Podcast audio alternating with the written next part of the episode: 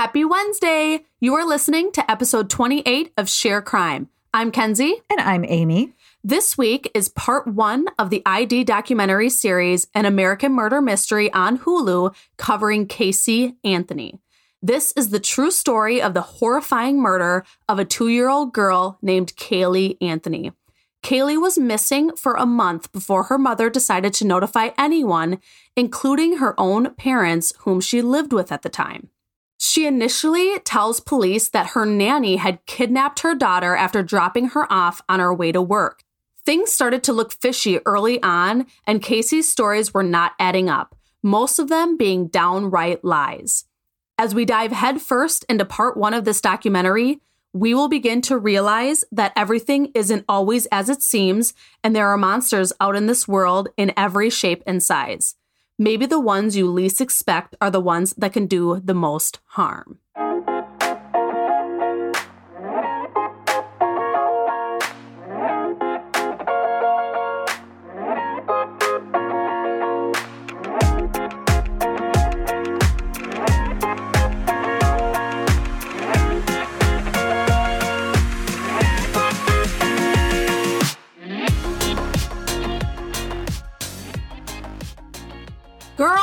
The Yeah. sun is shining today. For real, I was starting to think that we were like in that time where like the sun would be blocked out Yeah. forever Yeah. because it's been cloudy Weeks. for weeks. I feel like we were in Seattle without the rain. I mean, I don't totally hate it, I'll be honest. However, it was starting to get annoying because I've been working from home for the past two Yeah. weeks, and it's always shitty when I'm working from home and beautiful when I have to be in the office. Right, right. So not a fan. it's a great day. Yes. It's Thursday, it's recording day. I'm very, very excited. me too. And we're doing the Casey Anthony series. this has been a big request. it has been a big request from multiple people, actually. Yes. Yes. And we were finally like, you know what? We Let's do got to it. do it. We Yeah. have to do it. Yeah, we did break it down into the three parts because the documentary that we've seen is in three episodes. Right. It just makes sense. Well, and there's so much to say about this case. Yeah. We have a lot of feelings about All the this fucking person. She's horrible. Awful. and- awful. We are ready to get into it. Well, before we do though, why don't you tell me what you brought over to drink? So, on my way here, I was completely flustered and forgot to bring a drink. So, I had to stop at the liquor store and got something called Tongue Twister, a smoothie sour raspberry blood orange beer. What? I don't know what this is. the outside of the can is really awesome looking. Oh yeah, very nice like packaging. Yes, and it's from Talking Waters Brewing Company and in Montevideo, Minnesota. Yeah, so, it's local. we will see if I like it. I might absolutely hate it, but who knows? We'll see. Hey, that's all right. I actually have a LaCroix today. Ooh, I love those. I used to drink them a lot and then I got out of them Mhm. and I'm just kind of getting I need more water Yeah. in my day. Yep. And I feel like this is a good way to do it. I was also influenced because everybody on my social media is talking about the limoncello flavor. Yeah, And limoncello, is that how you say it? I would say that too. I, so. yeah. So I decided to try it. And honestly, I kind of like it. Good, good. Yeah. But this is something unlike soda pop. I have to have this cold. Yes. Oh, for sure. Soda, room temperature, I can drink it. LaCroix, I feel like it needs to be cold. Absolutely. And it's funny because we probably have some listeners that hate LaCroix because I Oh. think there's those two people that either really sure. like it or hate it. Well, and to be honest, if I'm going to drink a sparkling water, I really actually like the bubbly brand better. I like bubbly too. We just started drinking those this year and I Mm. really, really like them. The green apple, oh, chef's kiss, my favorite. really? You've never I had it? love that one. I don't know why. I'm going to have to try that one. It's my favorite. I Yay. really, really like that one. But yeah, so this one's not bad. So we both get to pop tops today. Yes, we do. All right, should we do it? Let's do it. Hold on, I got to blow off. All right. Am I weird? I always do that. I can't drink a can without blowing into it first because Maybe I we're the weird ones. Maybe that's normal. well, I heard like rats can run across them and stuff, and like there's dust and like there could be poop on it. Oh yeah, it's freaked me out my whole life. So I always normally I rinse it. I'm that weirdo. Yeah. I love that though. will now I might have to do that. before I do it. Okay. Oh. All right. I did not rinse this one. So we're going in head first. Here we go. All right. Nice. Not bad. How is it? Wow. It is really hard to explain. Can I smell it? You can smell it. It it's I don't know how to describe it. I wanted to think that it was going to be a seltzery type of drink and it's not because it's beer, It I definitely smell beer. but it has that sour aftertaste, but not too bad. It's actually Okay. not a lot of sour, which I was kind of nervous about after I bought it. I'm like, oh, Well, it not- looks like an energy drink. yeah, it's it's interesting. I wouldn't say it's bad. Probably like a one and done type of drink. I wouldn't drink more, Yeah. But not bad. Now, Amy, how about you go ahead and get us started on part one of our coverage on Casey Anthony? All right. Well, episode one in the documentary is entitled Little Girl Lost. So the documentary starts off July 15 of 2008. We're in Orlando, Florida, and it's about 8:44 p.m. Diane Dimond, a crime journalist, explains that the Orlando police get a 911 call from Cindy Anthony. She wants her 22-year-old daughter arrested for auto theft. A former sergeant at the sheriff's office, John Allen, says that deputies report to the Anthony residence to discuss the stolen car. Once they get there, police discover that George and Cindy Anthony live at the home with their daughter Casey and her two year old daughter Caylee. So it's a family of four Yeah. living in this house. Actually, a lot of people live like that right now. I mean, I lived with my mom when I had my daughter for the first, Yeah. like, I don't know, five years of her life. It's really, really expensive, especially as a single mom, to live on your own. and it's, it's in tough. Orlando, Florida. Right. Yeah, I can't imagine there's a ton of options Right. Yeah. We also find out that this is the first time that Cindy has actually seen her daughter Casey in weeks. So she lives there, but she must not have been there for a little while. And I think we'll figure out why. Yeah. Diane goes on to explain that chaos suddenly erupts as Cindy is screaming at Casey and Casey is screaming back at her while the police are showing up. hmm Cindy turns to the police and tells them that not only was the car stolen, but now her granddaughter is also missing. Detective Allen remembers that it was pretty clear that Cindy was running the show at that household. Cindy is furious and upset that she can't find her granddaughter. As most people would, Right. especially when she's only two years old. and lives there. And where is she? Right. We meet George Anthony, and I love how in the documentary he comes on first, and underneath to describe who he Yeah. is, it says Caylee's grandfather. I had the same thing down. I was like, why didn't it say Casey's father? nope. Nope. And I was like, solid burn, George. I see you. I, see what you're that. doing there. I really like that. I would do the same thing if I was related to fucking Casey Anthony. right? I'd be changing my name. so he goes on to say that he's standing there trying to console Cindy as she's just kind of falling into his arms. And he's thinking the whole time, like, what the heck is going on? I mean, this started out with a vehicle, and now we're Right. at where is our grandchild?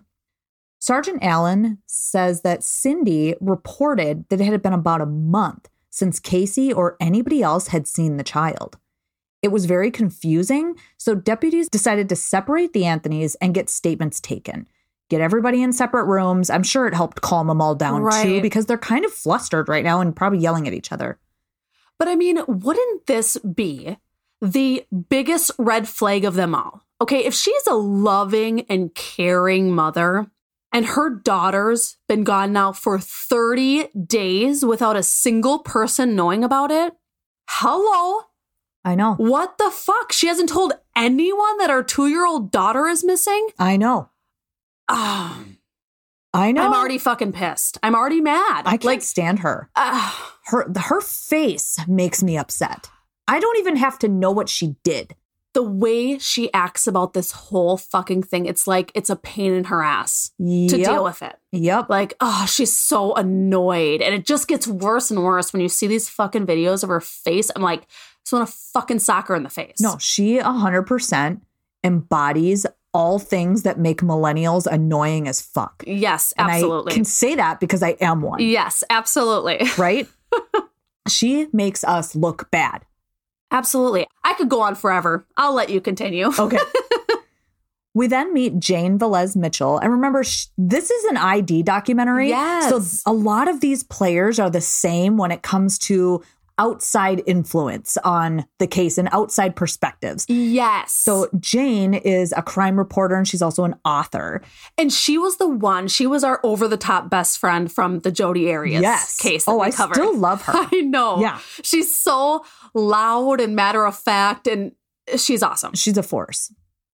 She goes on to say that the Anthony family was as normal as normal could be. So, George had actually been a former police officer. Cindy was a registered nurse, and together they were raising their daughter and their granddaughter in their household. I mean, it sounds pretty American pie to me Right. And they use the verbiage all American family. all the time. And we hear that so often in these documentaries. The quote, all American family. I'm like, can we figure out a different phrase to use? I'm Yeah. kind of over it at this point because what truly is the all American family, right? I mean, it, it, could, it could differ in other people's eyes, but, you know, to each their own, I guess. Right. This is when we meet Cindy Anthony in the documentary. And again, she is listed as Caylee's grandmother. Yes, I love it. I- So do I. She says that Casey had been an energetic and spirited child. She was the light of their lives. And I believe she is an only child. They never speak about another Right. kid. So she is literally their whole Everything. world. Yeah. She goes on to say that Casey was always very popular in school. She had lots of friends and always had little boyfriends running around. She said that she and her daughter were very close and basically using the word inseparable. She said that they used to shop together all the time. They would craft together. They went on walks.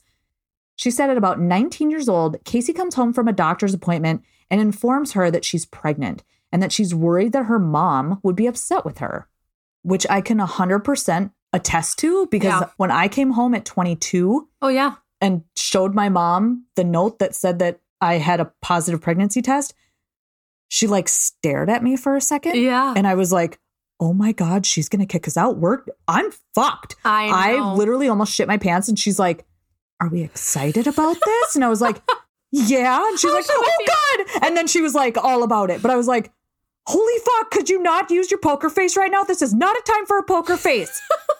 Show your excitement right away. I am freaking out right now. right. My parents, or my mom, I should say, found out I was pregnant with my daughter because I was 21 at the time. Yeah. So was legal to drink. I mean, I was out partying, living it up, right? Well, I got pregnant three months after I turned 21. So she had come home. I was still living with them at the time. And my mom had grabbed a beer from outside, asked if I wanted one, and I said no. And she goes, What's wrong with you? Oh, What's the matter? What's going on? I was like, Nothing. Like, I, you know, I just don't want one. She's like, It's Friday and you don't want a beer when I ask you for a beer. I'm like, Can I just not have a beer? And she goes, Are you pregnant? And almost jokingly, yep. like, Are you pregnant? And then I just stared at her and she goes, No way. Are you really? Are you really? And she, she's like freaking out. My dad's not even in the house yet. You know, Yeah. he's still outside coming inside. So I was like, yeah, this is not how I wanted it to happen. God. Why do you have to be so damn observant? Why do you have to be nosy? Get out of here. oh, I, I know that I'm going to know before Kaylin knows. when Oh, she yeah. gets pregnant, I'm going to know before she knows. I think you almost have a, a sense about it. Like you Mhm. just feel like something's different Yep. about the way that they're acting and all that kind of stuff. Yeah. Well, I'm too nosy. I am your mother. Mhm. I'm too nosy where I know and I notice things like that.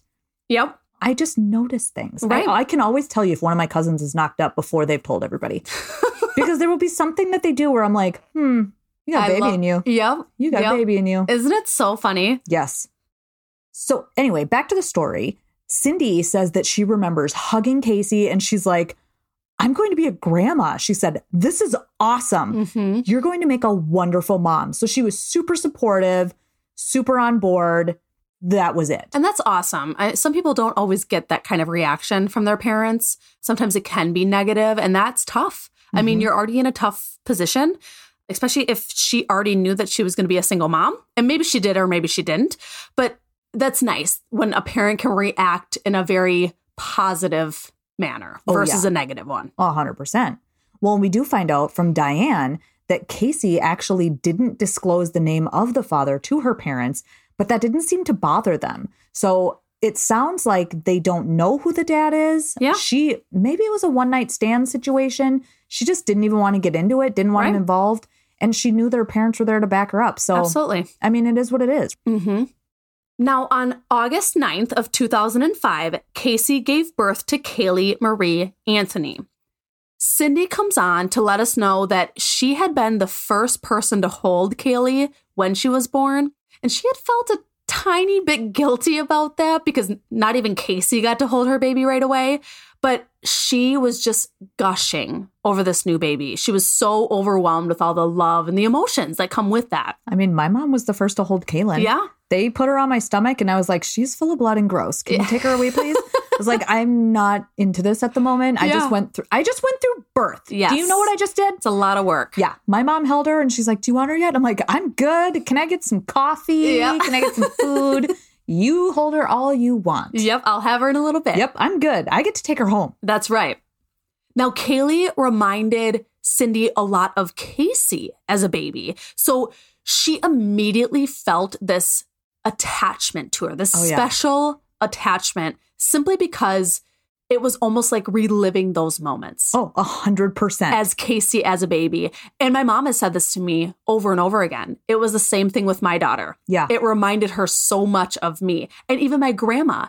My daughter reminded her of my mom as a baby because they Yeah. both had blonde hair, they both had the same mannerisms. So it's it's just such a joy, especially as you're older in life and obviously you're not having any more babies of your own, to relive those baby moments, even if it's just for a little bit. well, and it's your baby's baby. Right. I literally, I've told you this. I cannot wait to be a grandmother. I know. It's something so special. oh, I whispered in Kaylin's ear the first night we were together in the hospital after she was born. I said, You need to make me a grandma one day. yes. She was not 24 hours old. Now that investigators knew a bit more about the Anthony family dynamic, their main focus was finding Caylee. This was an all hands on deck kind of situation. Right. John Allen says that they notified the on call missing persons detective right away. His name was Corporal Yuri Melich. He shows up and picks up this investigation. They needed to ensure that it was in the right hands from the very beginning, so nothing went wrong. Right. Casey tells Detective Melich that she had dropped Caylee off at a babysitter's house a month ago, and the babysitter had refused to give her daughter back. And to me, this was one of the worst excuses you can come up with. Like, Yeah. did she not think that they would question her on this? Like, oh, why didn't you notify police? Why didn't you tell anyone a month ago that your daughter, your two year old daughter, was missing? File a missing persons report. It's just so dumb to me. I can't wrap my mind around it. But again, she was young and stupid and she's a fucking bitch. I don't I don't know what else to say. Case closed. Fucking bitch. We're done. Thanks for End tuning story. in. now, when police hear this story, they're completely shocked. It doesn't make sense Because from the very not beginning. normal. Like, this didn't just happen a couple days ago. This happened a month ago. That's Right. a lot of time that's passed. Yeah. Now, John says that they are seeing through this whole story. I mean, they knew that something was weird about it from the very beginning Sure. because it was bizarre. It, it didn't really make sense. No. He states that typically, when a child goes missing, parents report right away. Duh. Of course they do. The investigators have the hard task of trying to play catch up. They're a month behind. Remember, there's like a very small window of time that you have to save and find a child Yep. before they're most likely deceased. Isn't it like the first 48 hours are the most crucial? Right. And it's now been 30 days. So Right. now they don't even know really where to start because so many things have happened in Yeah. 30 days. Yeah. I mean, at this point, any evidence could have changed or been completely Erased or gone. right. Now they're trying to put together some sort of a timeline of what happened over these 30 days, but it was going to be a tough challenge for them. Sure. Detective Melich questioned Casey about what happened on June 16th, which was the day that Caylee went missing. John tells us that Casey had told Detective Melich about her career as an event planner at Universal Studios. She stated that she had dropped Caylee off at this babysitter's house that morning before heading to work. And when she went to pick her up, the apartment was empty. Nobody was home and Caylee was gone. Basically, stating that the nanny fled with her daughter. Sure. While she was gone for eight or nine hours, whatever it was. Yeah. Diane Dimond, that crime journalist, says that Casey stated that she called and called this nanny's phone, but strangely enough, it was out of service. She couldn't even get in touch with her anymore. Yeah, I wrote down like, did we check phone records? Right. Because I feel like that would be something. Okay, first of all, wouldn't you notify her that you're on your way in the morning? Yep. Potentially. Potentially. Maybe you already have like a schedule so Sure. you know every morning at 7:30 is drop off. Drop off. Yep. But there would be phone records. Right. And it's interesting because they didn't talk about phone records at all in this documentary besides the 911 calls. Right. So it'll be interesting to see if they bring any of that evidence to light in the next few parts Yeah. that we cover because they didn't really talk about it. Casey stated that she waited at the apartment for a while, hoping they would come back, but when they didn't, she decided to go to familiar places around town that she knew the nanny would take Caylee to. So, like the park and the mall and different places that she would go with her, but was still unable to find them. Which side note, I wrote hell to the fucking no Right. on that. I would never allow somebody outside of myself to take my child to a fucking shopping mall. Never. Never. Do you know that my kid was like five or six before she ever stepped foot in the Mall of America?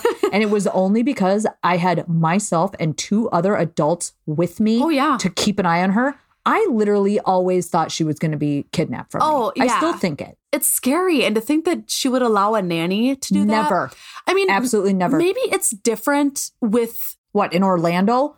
No. no. I mean, like if if her story was true, Yeah. and say that they were sh- really close friends or close family members, Nope. maybe I could see that people would allow that.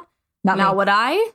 Absolutely not. Absolutely not. I mean, Nope. for the most part, our daycare lady isn't even allowed to drive our kid anywhere. Right. They can't even take them in a vehicle anywhere. right. And so it's interesting. But of course, Casey didn't think any of this through. Oh, sure. No.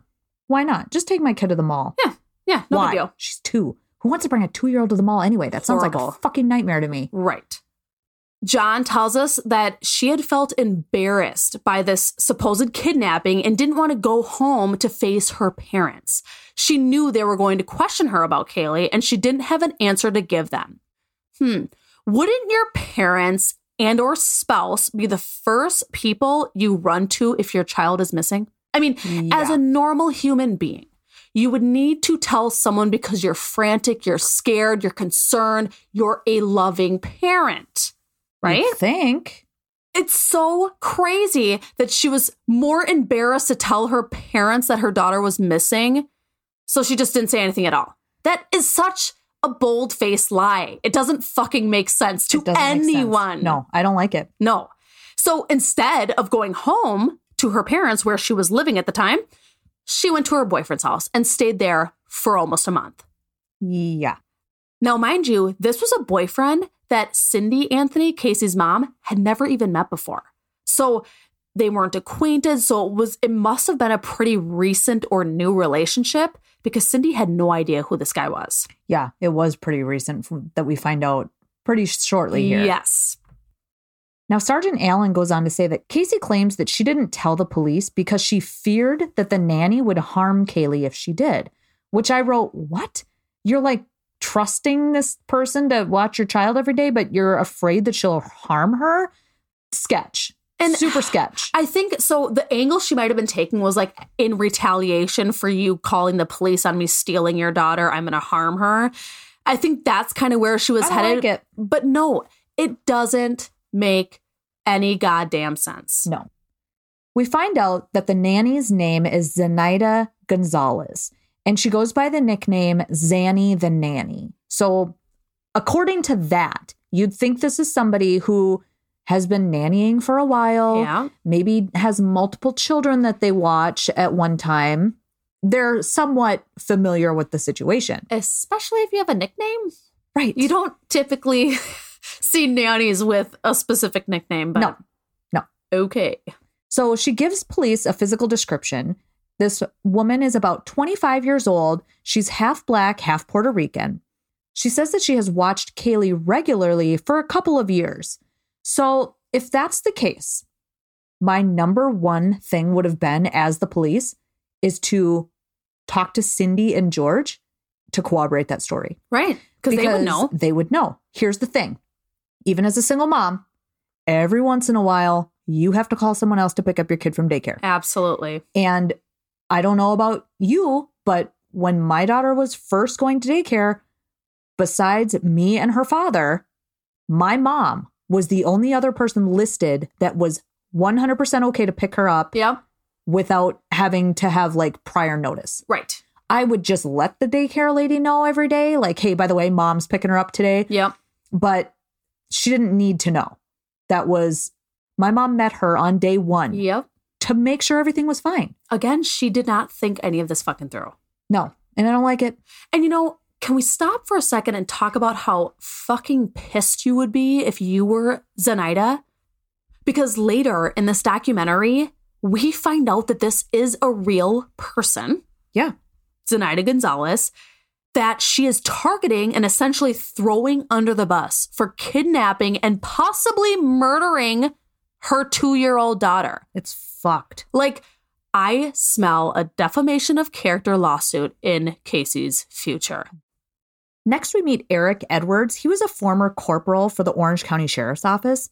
And he says that they go to the apartment and the police figure finding Zenaida would pretty much lead them to Caylee. Right. John Allen comes in at this point and says that with Casey in the car, she points to a particular apartment at the complex and points that out as being the residence of Zenaida Gonzalez.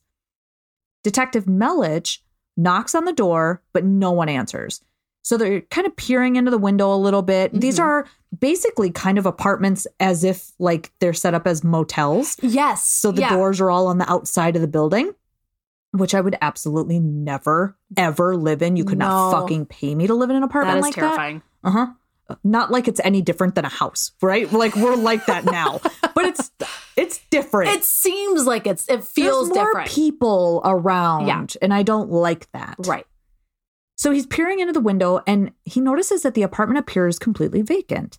So Eric Edwards says that most missing children's cases don't end well after a certain period of time. He says with time ticking, police release the info to the media right away trying to generate leads. I mean, like you mentioned, they're 30 days behind. Yep.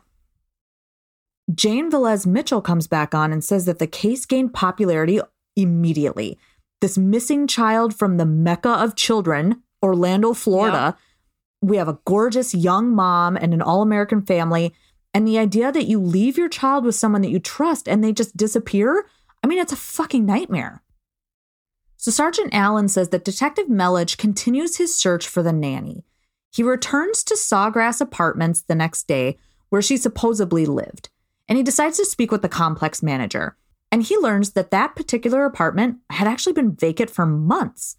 So Eric says there was no Zenaida Gonzalez renting that apartment, and actually they find out that she had never been renting an apartment at this complex. So here's another big red flag. Right.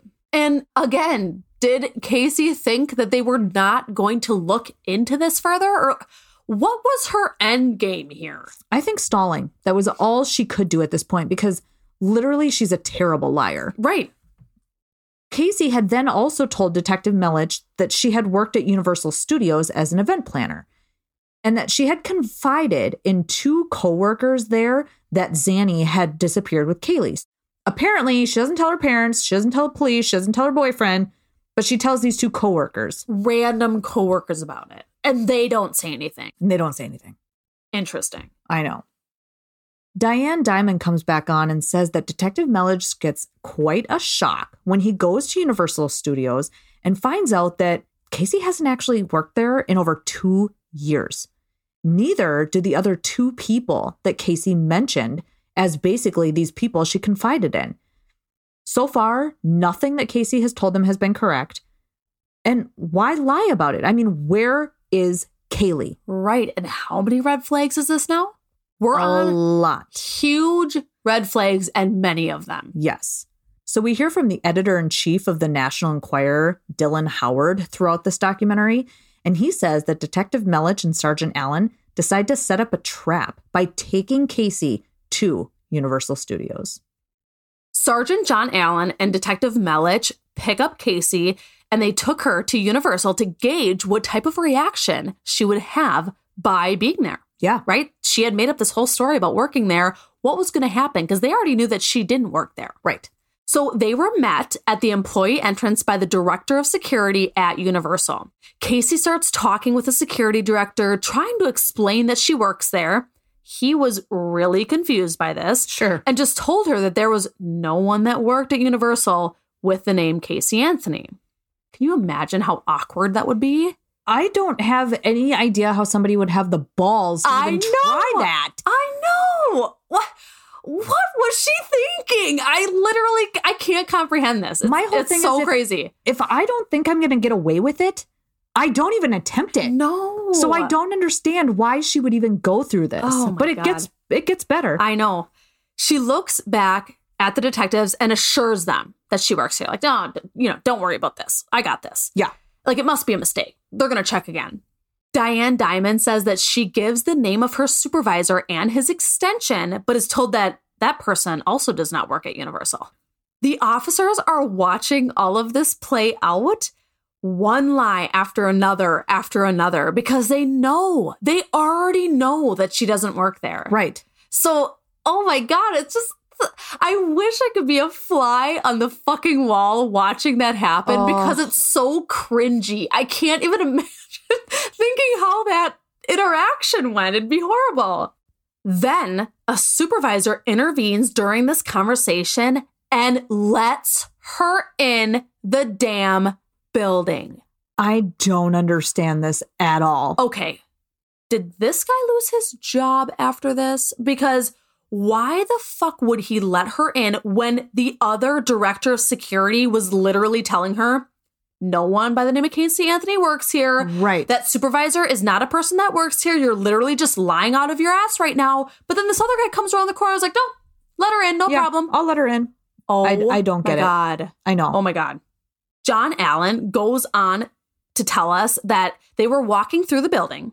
Casey's waving at people who have no idea who she is. like they can literally tell in their faces, like they're like super confused and puzzled by Uh-huh. what the hell she's doing. And remember, this was a time before masks. So people saw Right. her full face. That's right.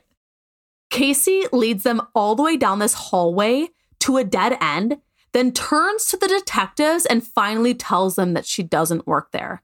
Duh. How Oh my god. How awkward is that? Like that is How did they keep a straight face? because I would have had such a look on my face that Oh, would have just given away the fact that I knew she was just a pile of shit. Oh, I know. And they literally tell her that they already knew the whole time and that now it was time for them to have a different type of conversation. And they were hoping that they can get some truth out of her and find out where Caylee really is. sure. Now, Detective Melich starts this conversation and is definitely being more confrontational at this point. Well, I think I would be too, because now you've been dicked around Right. He's, they're pissed. to quite an extent. Right. We hear some of the police interrogation audio from July 16th of 2008. Melich states, I know and you know that everything you told me is a lie, correct? Casey replies, Not everything that I've told you. okay. My name really is Casey Anthony. That's about where it ends. that's it. That's it. They really are my parents, and I do have a child. That's as far as it goes. Uh, yep, that's it. Melich states, okay, pretty much everything that you told me, including where Caylee is right now. Casey replies, that I still, I don't know where she is. Melich says, sure you do.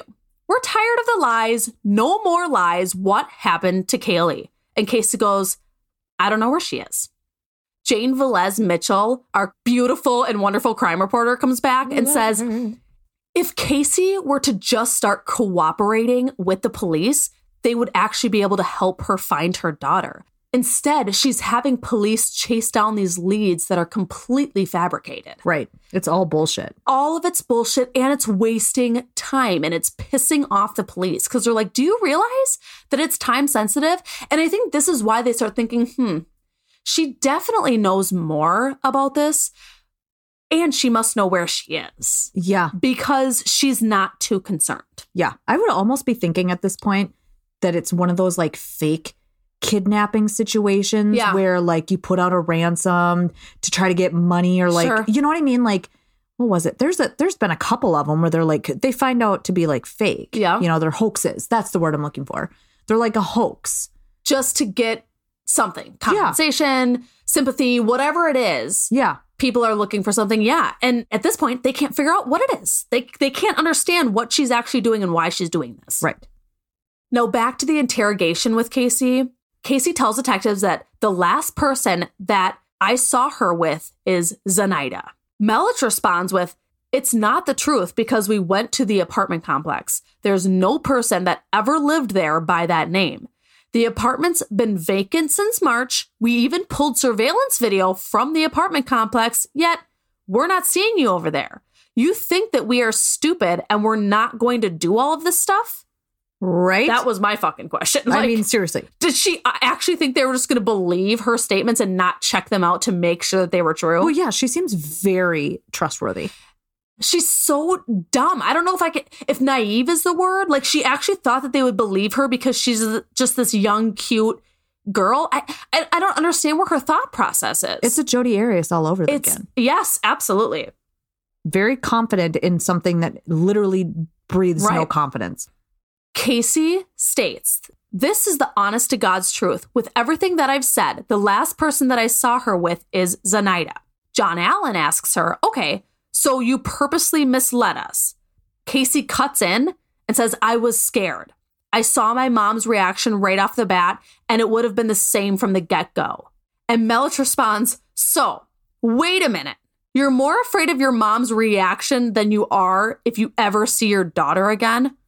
Right That is my fucking question too. Like it, it's so it just doesn't make any fucking sense. no But then Casey responds with, and I found this very interesting. No, I'm absolutely petrified. I know my mom's never going to forgive me. I'm never going to forgive myself. I found this interesting. Me too. That last statement is I'm never going to forgive myself because I think that this is a little bit of the truth Yeah. coming out in a very subtle way. Yeah, like subconsciously. Yeah. I don't even think that she meant to say it in that context. It just came out. Yeah. But I found that interesting and needed to highlight it because I'm like, that is a telltale sign that there's something else that you're hiding and keeping from police. Yeah. I mean, I'm not going to lie. If something happened to my daughter, I would also be a little bit afraid of my mother killing me. Oh, for sure. That's her first grandbaby. But you would But still, still, notify someone. Absolutely, she'd be the first person I'd call. and that wouldn't even be on your mind. Like, no, but I would be like literally a little bit afraid. Oh, sure.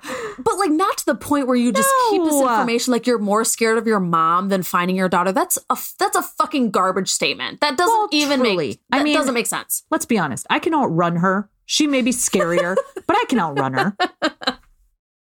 So not only were there all of these inconsistencies that we're seeing, but there was something else that seemed off to detectives.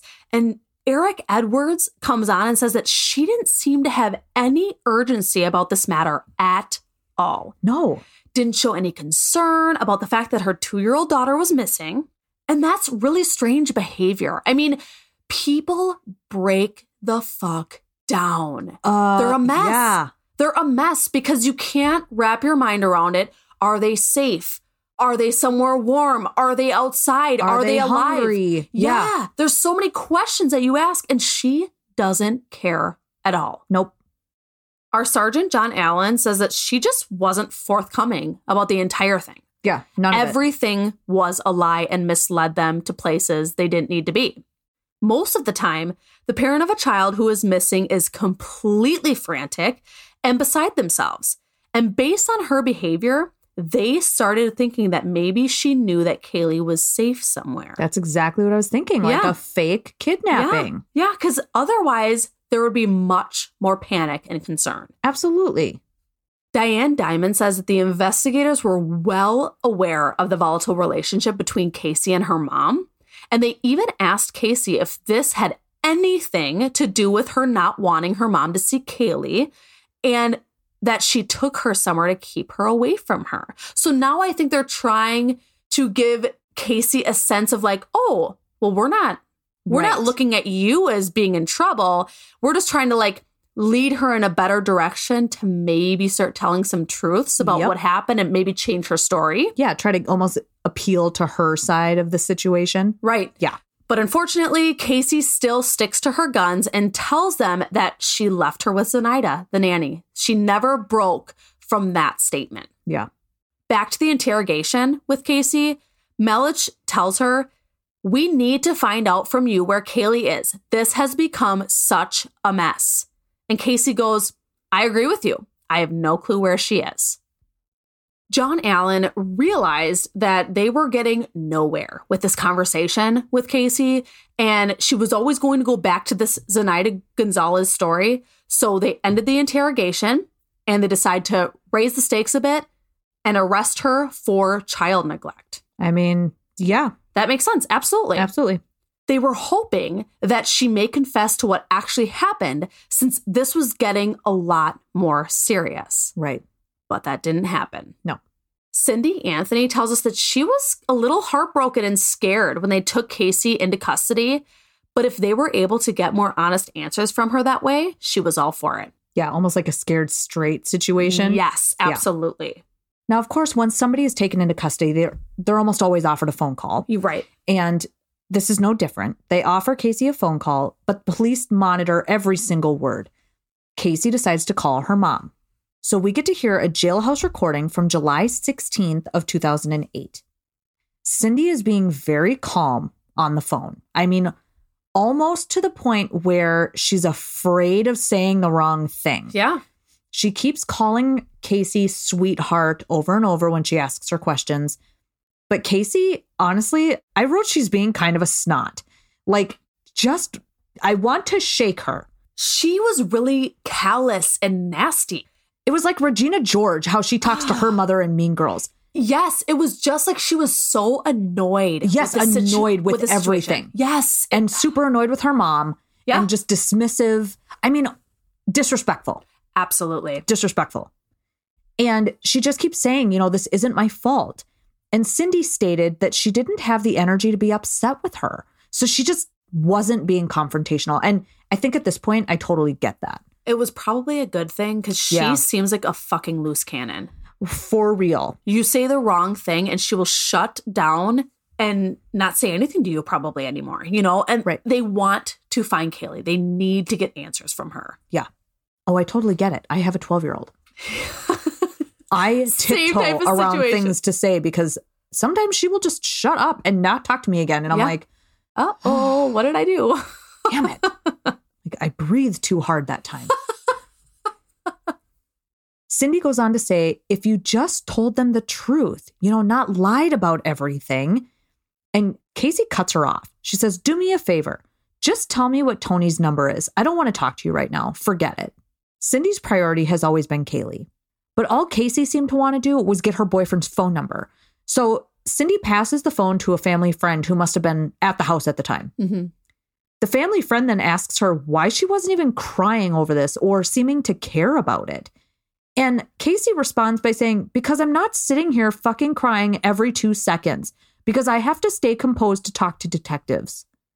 What? Who says that you have to stay composed And as a mother of a missing child? when did she shed one tear over her missing daughter? No, she Not just once. seems extremely defensive Very much so. and more so, me, me, me. Why are we even talking about Caylee right now? Again, she's so irritated. It's immature. Oh, I hate fuck. it. It's dealing with a teenager is what this I is. hate listening to everything she says. It is so, and the word disrespectful is perfect. Yeah. She is a fucking disrespectful bitch. Yeah. I would have, if I was her mother and she talked to me like that with the whole Tony's number thing, like she needs Tony's number, I would have been like, too bad, bitch. You're Yep. not fucking getting it. And I would have hung fuck up on her. Yeah. Like, fuck you. like, what? You're the one in jail right now. I have all the power. Like, you're not talking to me like that. It's No. horrible. Yeah. I think Cindy should have taken Casey over her knee, Absolutely. spanked the shit out of her a couple times. I'm just kidding. Her 20 year old self. Yes. Fuck it. She's small. Yeah. She's tiny. she could come on. Eric Edwards comes back on and says that there are so many red flags when listening to that first jail call, which I mean, obviously, we are already talking about. You know, he says that she's not even generally interested that her daughter is missing, and that the whole time she's adamant about getting her boyfriend's phone number, Tony Lazzaro, and they decide we need to talk to this guy. Absolutely. Maybe he has something to do with it. Maybe they're like in this together. Or maybe he can just shed some light on what happened during those 30 days since Right. they spent all that time together. Right. So detectives head to Tony's apartment. We meet Clint House. He's a former friend of Casey Anthony. It says that in the documentary. I am just loving the shade on all of these lower thirds for these people. It It's is amazing. the best because she fucking sucks and she should have no friends. So I love that he is a former. former friend. Former I underlined it and wrote LOL because I was like, did I really? I rewound it a second to see if it Yeah. actually said that. I love it. Now, Clint says that he had lived with Tony Lazzaro in an apartment in Orlando. He says that when the police show up, it's really kind of scary. He's like, there are about 20 police officers in our apartment looking and asking for Oh, this yeah. missing child. It's very nerve wracking. Could you imagine having 20 police officers in your apartment? No. That would be like a full party of police officers at your house. Yeah. That is scary. I mean, I love a man in uniform, but that's a bit excessive. You know, I think it would honestly bring you to a point of, oh my God, did I get myself in the middle of something? Well, is yeah. this this is obviously something serious. What the hell is going on? Right. One or two you expect. That many, I mean, that would get to be a little intimidating. Yeah. Clint goes on to say that Tony was absolutely surprised when they start asking him about Caylee. He says that he didn't know where she was either. And Clint kept thinking, you know, how is this the first that we're hearing about this if she's been missing for 30 days? He explains that Casey and Tony started dating at the end of April of 2008. He described Casey as fun, a bubbly person, somebody with a great personality. About three weeks after Tony and Casey started dating, she brought Caylee over to the apartment for the first time.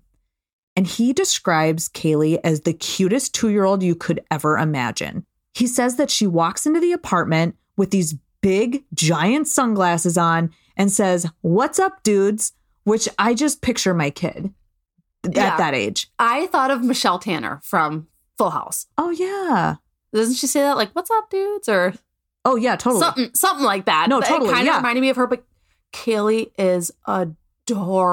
Seriously. How? Like she makes the Gerber baby look like a troll. I know. How could how could anyone hurt that precious face? It just oh, it hurts my heart. I know. Clint goes on to say that they actually spent a lot of time with Caylee and that she was super intelligent. He says that by two years old, she already knew like all of her colors, her shapes. She could count to 10 in both English and Spanish, which I'm just like, okay, braggy. That that is awesome. But it's so great. yeah. He says that he would have described Casey as a really loving and attentive mom. She always seemed to be right on top of things when she was over there with Caylee. Yeah. So he wouldn't have ever kind of thought that this was a situation that they would ever find themselves in. And there was no red flags at that time. Everything seemed normal. Right.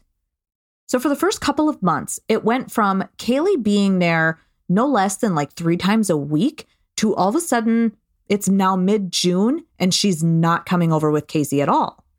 When asked about where Caylee was, Casey always just said that she was with a nanny or with her parents. And I mean, I, you know, I dated when Kaylin was really little. Yep. And occasionally she would come with me to my boyfriend's house, but occasionally she wouldn't. I did live with my mom at the time. And yeah, I remember him and his roommates would say, you know, oh, where's Kaylin tonight? Like, oh, you know, she's at her dad's house this weekend, or she's with my mom tonight. People wouldn't ask. think twice about it, especially No. two men. They wouldn't think twice about it. If she said that, they'd be like, "Oh, cool, yeah, cool. No kid tonight. You yeah, know, whatever. problem." He says that nothing stood out to make them think something may have happened, and there was absolutely no mention of her being missing at all. With all the information that they're finding out, detectives continue to scour the case files. But something else catches the eyes of investigators. Diane Dimond comes on to tell us that they found out that there wasn't just one 911 phone call from Cindy Anthony, but three In the same night. the same night. And they had missed this during the initial investigation. Well, yeah, why would they even look back? Well, it's interesting to me that it got unnoticed. Sure. We hear that infamous line from that 911 phone call that we've all heard. If you know about the Casey Anthony case, this is the infamous line from Cindy Anthony. Yeah. Quote, I found my daughter's car today and it smells like there's been a dead body in the damn car. Yeah. And she sounds frantic. Frantic. And she doesn't want to believe it. No. But what an interesting statement to make. right. Especially coming from a nurse. Right. To John Allen, this was a complete surprise. That's not a typical 911 phone call that you hear every day, Hell no. especially when it's referring back to a missing child. right. Police knew they needed to get this car into evidence immediately. Eric Edwards tells us that it was a 1998 Pontiac Sunfire. I literally had the same fucking car. The one Did they're you? showing us is a white Yeah. Pontiac Sunfire. And actually, I don't think it's a Pontiac Sunfire, the one that they're showing in the Yeah, the one that they were showing did not look like a Pontiac I think Sunfire. it's a Grand Am GT or something. That's exactly what it looked like to me too. But literally, I had a white 1998 Pontiac Sunfire. I'm like, that is really creepy. That is weird. so creepy. Now, once they get it in their hands, police immediately are hit with the smell of decomposition.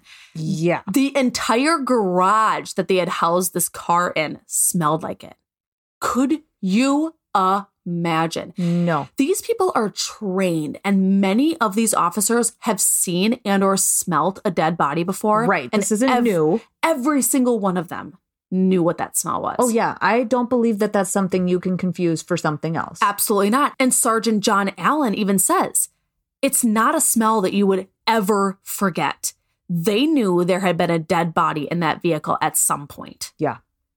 Diane Dimond tells us that they get a cadaver dog, obviously, to come check out the vehicle. The dog ends up walking around the whole vehicle and then stopped at the trunk. Yep. The dogs give this signal of sitting down and telling them this is where it was. Yep. This is where the body was. to the trunk immediately. Experts open the trunk and it looks to have been vacuumed out, and they start gathering any evidence that they can. We meet Jeff Ashton. He was actually the former prosecutor on the Casey Anthony case. Yeah. And he tells us that not only did they have the decomposition smell, but there was a stained area in the trunk. The size of the stain could have easily been created by a child's body. Yep. Very suspicious. Come on. I mean, really, what more do you need? how? Oh my God. How? How is this not the nail in the coffin? I know. It doesn't make sense to me. I know. Ugh. Of course, the investigators take a piece of the carpet to send to the lab for testing. Dylan Howard, the editor for the National Enquirer, tells us that the final piece of crucial evidence they find in this trunk were human hairs. So they also send that out for forensic testing. Sure. Eric said he thought to himself that they may not be looking for a missing child, but a deceased one. And that obviously makes sense. They smelt decomposition, they don't know where Caylee is, and there's a stain in the trunk that is the size of a child's body. Right. Because I can't imagine that, let's say, for argument's sake, that the child had been injured and put in the back of the trunk, Yep. bleeding. Let's say she was bleeding from a Sure. large, you know, a large pool of blood comes out.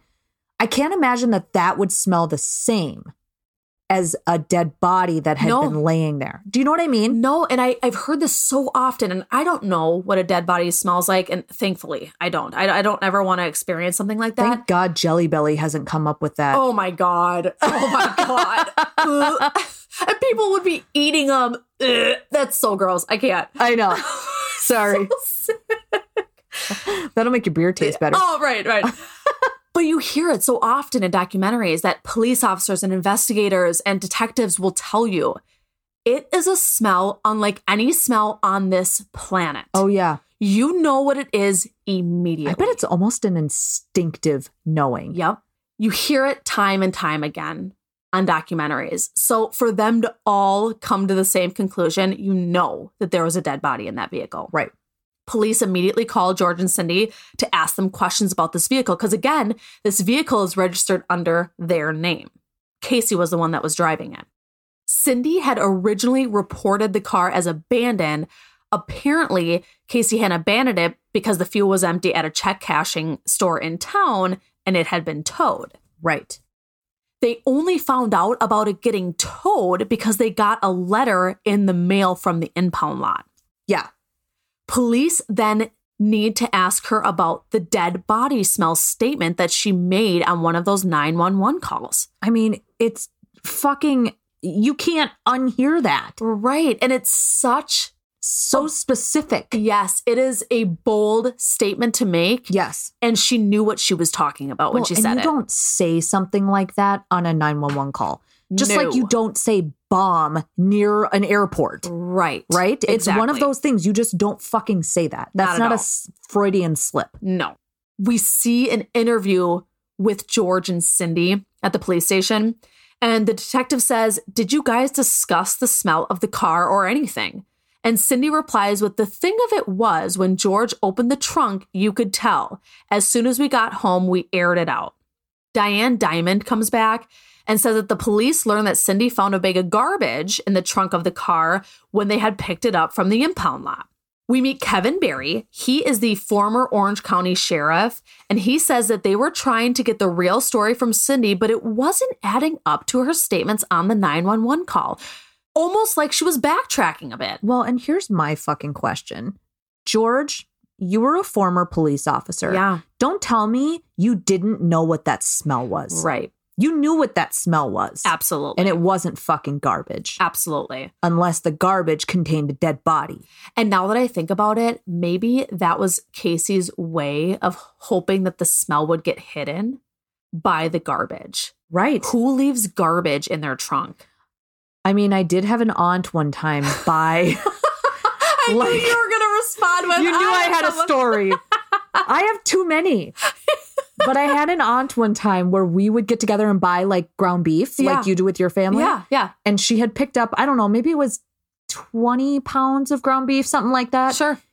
Completely forgot it in her fucking trunk Oh no. and rem- found like found it like 2 days later and it had completely, I mean, could you imagine? Oh, Not the same as a decomposing body, No, not but at all. damn close. And you it know, was summer. I think it's so pungent too that you can't even you can't mask the smell of that. Again, it's I don't think no, No I don't way. think that's something that you can no, nope.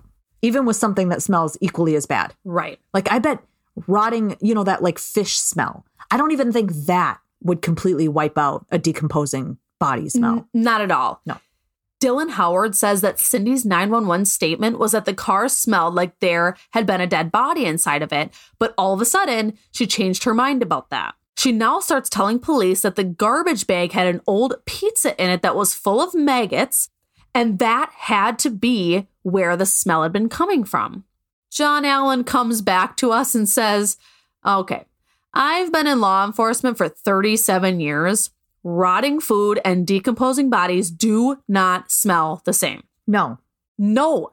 Again, we hear it all the time. It is such a distinctive smell. It is not the same thing as rotting food. No. Not at all. Eric Edwards thinks this is when Cindy was starting to come to the realization that something horrible probably did occur and maybe she didn't want to believe it. And I think too, she didn't want to see her daughter spend the rest of her life in prison and be one of the reasons for her being found guilty. So Right. her mom being one of the reasons why she's in prison. Right. So I think there was a lot of emotions there. And of course, on a 911 call, you can't take back what you said, it's all recorded. Right. So for her to backtrack, I'm like, how do you backtrack on that statement? I mean, I think now we get a little bit of a sense of where Casey's terrible lies come from because Cindy is coming Yeah. up with even worse excuses for Yeah. the behavior and what is actually being found. Yep. Jane Velez Mitchell describes her as a mother torn between finding her granddaughter and protecting her own daughter. It was kind of a little bit of a struggle for her, I'm sure. Oh, I can't imagine, nor would I ever want to be in that situation Never. because it would be very hard. Absolutely. So they come back to the interview and they basically look at Cindy and they're like, look, pretend that she isn't your daughter for a moment. What would you think, given your gut feeling? What would you think happened given all of the lies that we've been told, the fictitious people, the evidence that we've come across? What do you think happened, Cindy? And she's like, I don't know, which we all know she does. But like we just mentioned, Mm-hmm. she cannot incriminate her daughter right now because she doesn't know for sure. Right. And there's not enough evidence yet. And I don't think she wants to say something like she already did on the 911 call Right. to have to go back on and be like, oh, I didn't mean to say that. You know, so I Right. think she's just going to stay level set at this point. Because again, like you said, she doesn't want to incriminate her daughter. Yeah. Later, George asks to speak to detectives alone. He says, I don't want to think about this, but I have bad vibes from the very first day when I got in the car. Eric Edwards says, you know, being a former law enforcement officer, he could have also have been struggling with what his daughter may have done. Yeah. And George also says, I don't want to believe that I have raised someone who could do that to another person. I don't want to believe that. And again, I mean, ow, as a parent, that has to make you think like, where did I go wrong? Yeah. I, What did I do? I can't. How did I fail? I I literally can't imagine what the Anthonys went through. I mean, that type of pain and sadness on two different sides of the coin here. They're talking about their daughter, who they think could have potentially murdered her daughter, who's also your granddaughter, and you have no clue where she is. Right. So much sadness. I, I, oh, it, I just my heart goes out to them because I, I don't know if I could deal with that type of trauma. I mean, No. it's it's pure trauma. I, Yeah. Oh my god. And it I'm sure they're like, are we in a fucking horror movie right now? Yeah. Is this real? Are we how asleep? This, yeah. How can this be real life? Right. Now, after speaking with police, George and Cindy make several visits to Casey while she's in jail. So she's being held this entire time, still on the charge of child neglect. Right. And during one of the calls, you know, it's it's a phone like in-person meeting, It was right? in- it was interesting. It wasn't your typical like sitting between glass. It was like they were on video. Yeah, they were recording everything. Yeah. It was just a weird dynamic because it didn't look like what you're normally used to seeing where like you pick up the phone on one side, they pick up the phone on the other. Yeah. It was more of like a video type thing. It it was different, right? It was a little weird. it, I've never seen it before, but But again, we've knows? probably only seen a lot of that through like movies. so they have like It's professional cameramen. yeah, that's true. Right. Where they can't it doesn't look like they're being recorded. right. Yeah. Right. And George picks up the phone and he goes, Hey, gorgeous. And the first thing Casey says is, Oh, I look like hell as she's like wiping her hair away from her face. And I'm like, Huh? I fucking hate her. She is like, who gives a shit what you look like? Do you forget that your daughter's missing? Like, you should not care about what you fucking look like in prison. Again, it's Jodi all over oh again. Oh my Can I have God. a minute to fix my makeup before my mugshot? These two would be besties. Besties for the resties. I was just gonna say that. no, you weren't. Yes. I love that. Great minds think alike. Yeah. At one point, Cindy has the phone and she says, Somebody said that Caylee was dead this morning. And Casey literally rolls her eyes, and her response is, Surprise, surprise, with that type of a tone in her voice. Oh, Now, Jane Velez Mitchell says, Who says that? She's like, The reaction was so inappropriate. It was chilling. I wanted to slap her fucking face for saying that. Unbelievable. Unbelievable. That right there, she fucking did it. She fucking did it or had something to fucking do with it. Because right. are you kidding me? No, as a mother, hearing that, Oh. you would, that's the last thing you want to think about. No, When your kid is missing, even if it's a Jacob Wetterling situation where that kid is missing for over 25 years, Right? you still hope and pray that they're alive. You never, ever want to hear the opposite. Or have the audacity to say something like, surprise, surprise. It's like, bitch, what? She's fucked. What are you saying? Oh, I know. She is the fucking worst. She's the worst. Cindy then says to Casey, You know, I need something to go on. And Casey gets frustrated again. And she goes, I don't have anything. I'm sorry. I've been here for a month today. Do you understand how I feel?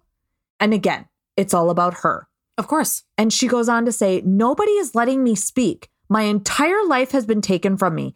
Everything has been taken from me. Me, me, me, me, me. And the only time you hear her get emotional is when she talks about her goddamn self. Yeah, That's because the I don't think she time. can think outside of that. No, because that's all she cares about is her fucking self. It's oh, she's the fucking devil woman. I swear to God. I've said this on multiple episodes. Yeah, She is the fucking spawn of the devil. for real. Absolutely. How could you be so cold and callous about your beautiful two year old daughter? I cannot wrap my mind around it. Me neither.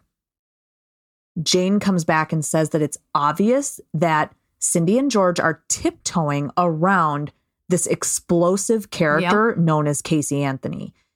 They're constantly trying to extract information from her, but worried that she's about to erupt and shut down at any moment.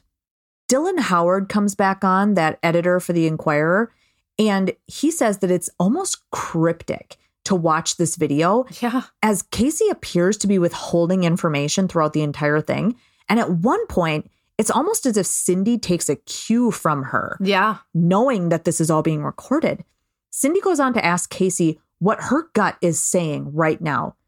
And Casey, all of a sudden calm Mhm. and almost like serene, is like, that she's okay, that she's not far. What? Really? Hmm. You're pretending this is your mother's intuition. You don't have any fucking mother's intuition. She doesn't have intuition at all. Oh. No. She doesn't have a fucking soul. Nope. So, with little to go on, because Casey is clearly not giving them anything, police continue to look for the nanny that she has been accusing of kidnapping Caylee this whole time. Kevin Beary says that investigators track down Zenaida Fernandez Gonzalez and bring her in for questioning. That prosecutor, Jeff Ashton, says that Zenaida isn't exactly what they were expecting to find.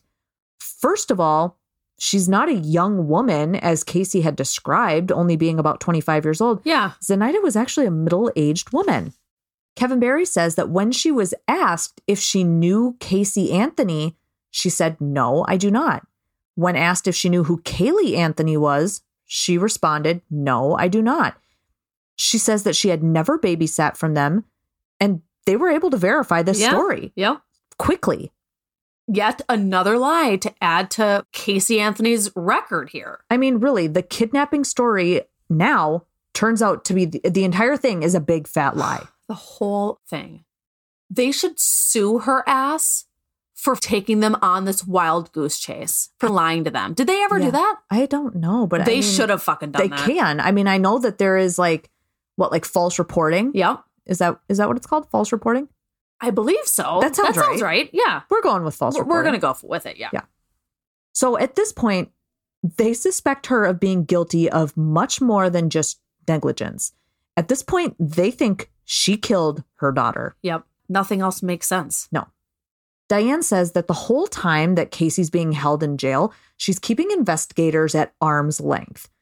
She gets the name of an attorney from a fellow inmate. How is this always the case? It's always the case. I, I it literally, I don't get it. We just talked about it last week with H.H. Holmes. He had a jail informant that gave him an attorney's name too. It's so like, what the I guess obviously, like if you ever need the name of an attorney, just go like visit the the jail.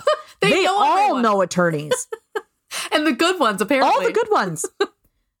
and this inmate gives her the name of Jose Baez, which, if you remember from earlier episodes, he also represented Aaron Hernandez. Yep. And I think I referenced him as being the bitch who was the attorney for the other bitch, Casey Anthony. You 'cause sure I did. was not happy with him. No. Eric Edwards says that once Baez was involved in the case, police access to Casey was completely shut down. George and Cindy, in the meantime, launch a massive search campaign for the still missing Caylee. Jane Velez Mitchell remembers them making t shirts, organizing searches, putting up wanted posters with Caylee's information all over it. They're really not holding back on any efforts to try to find their granddaughter. The Anthonys enlist the help of Tim Miller, who is the founder of Texas EquiSearch. Now, Texas EquiSearch is an organization that looks for missing people. I've heard of it before, but Me too. I, I never knew that they went all over, that they were kind of more than just in the state of Texas, you know? yeah, I guess I would assume that they were only Texas, but I'd bet on some of these high profile cases, especially ones that involve children, that if they have the manpower and the ability, why Right. not? And Tim remembers getting a call from Cindy Anthony. He immediately flew to Florida the very next day to aid in the search for Caylee. He for knew him. this was something that needed to be done. Yeah. Over 4,200 volunteers showed up to help search for this little girl. They had ground searchers, four wheelers, dogs, divers. They had searched all the swamps and woodlands by the airport. They were not leaving any stone unturned. I want to know what made them think to search by the airport.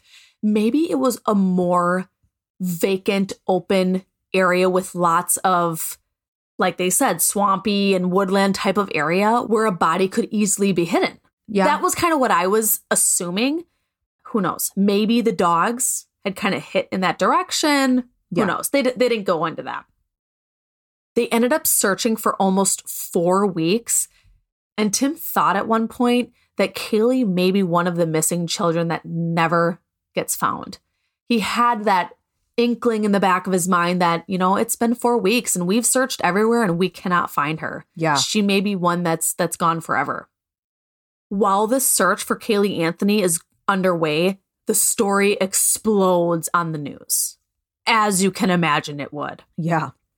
Jane says that Florida has strong public records laws, so most of the information came out right away. That included the videotape interviews between Cindy, George, and Casey in jail. I love that. I do too. That is so awesome. That should be happening everywhere. Why can't it be available to the public immediately? Yeah.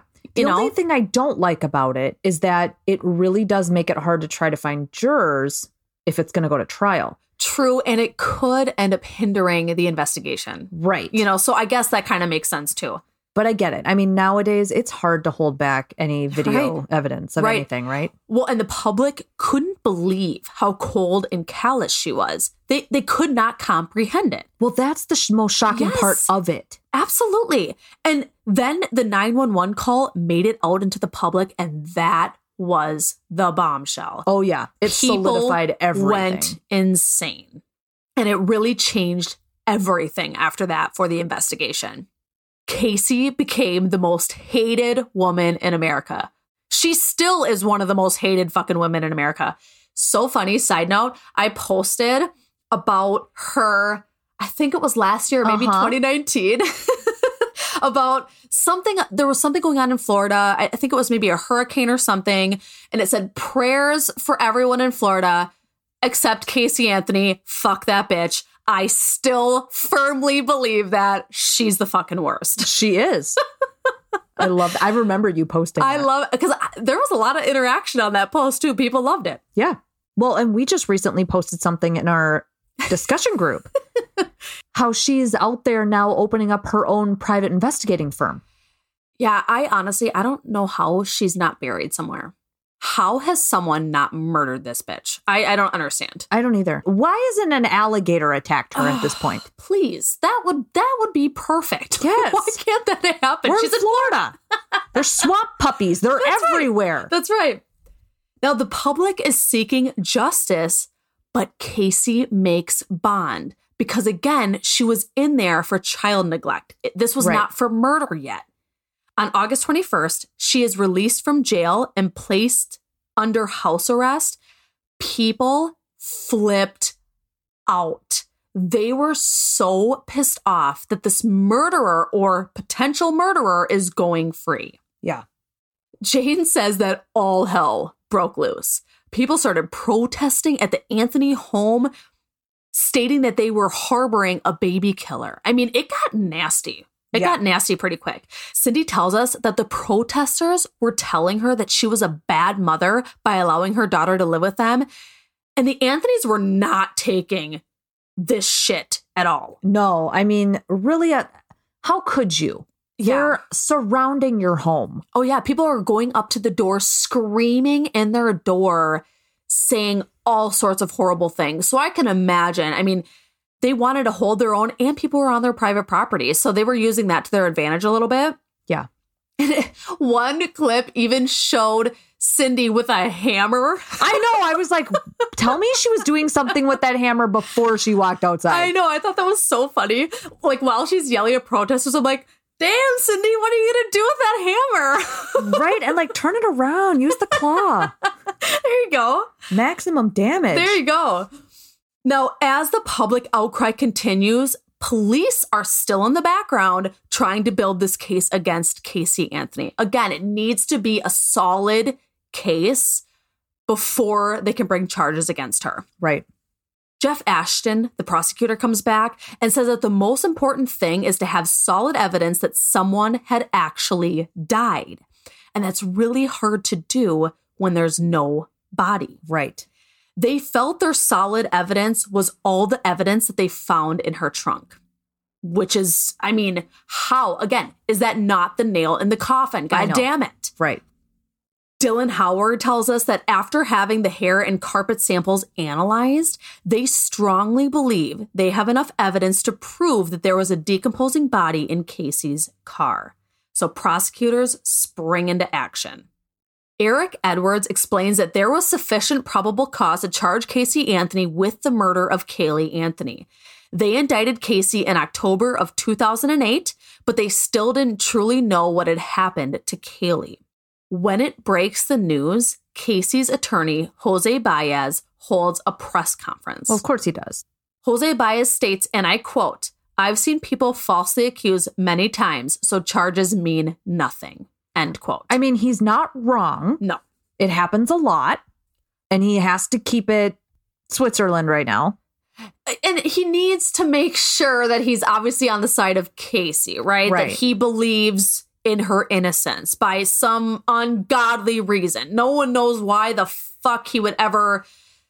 Uh, how how do people be defense attorneys? Can can we can we ask that question? How do you do that, especially when you know this person is a fucking murderer? No, you have to be one of those people, I think, that just knows how to push buttons Oh. and just tweak the truth enough to where it gives doubt Yeah, that's all they any need. Any way, shape, or form. That's all they need is just a sliver of doubt.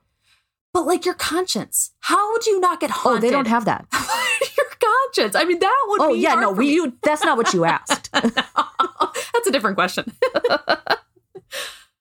Diane Dimond says that on December 11th of 2008, a utility worker named Roy Kronk came upon a horrifying discovery. We hear a call from this utility worker. Quote, "Yes, this is Orange County Utilities emergency dispatch. We found a human skull." End quote. Police quickly respond to cordon off the scene. They call in forensic anthropologists to collect all of these remains. We hear from Dr. Jan Garavaglia. She was the former chief medical examiner for Orange and Osceola counties. And she actually had her own TV show called Dr. G. And I remember her on her TV show. She looked very familiar. So Yeah. many of you might know who she is. yeah. But she tells us that it was her responsibility to identify who these remains belonged to and the cause and manner of death. The scene was about 20 feet from the road with lots of ground vegetation. They found two torn open black trash bags nearby, which was intermixed with a large canvas bag. They found bones in the bag and on the ground. Then, right near that was the skull. Kevin Beary ends part one by stating, It was determined that it looked like the remains of a small child. Ugh. What a way to end the first part. I mean, that's where we're left. Yep. So the discovery of this, what we can only assume is the remains of two year old Caylee. Yeah. I mean, I know how I feel about this case, both personally and Mhm. objectively. I mean, I think we're both pretty fucking obvious about how we feel about this case, Oh, what? but we still have two more segments left of We do. this story. Yeah, and I, I think it's going to be the the biggest parts, obviously, of this documentary. The next For two. sure. Yeah. So don't forget to tune in next week for part two A Shallow Grave. Now, please take a moment, rate and review us out on iTunes or whatever platform you're listening to us on. We truly appreciate the time that you take to do that and the kind words.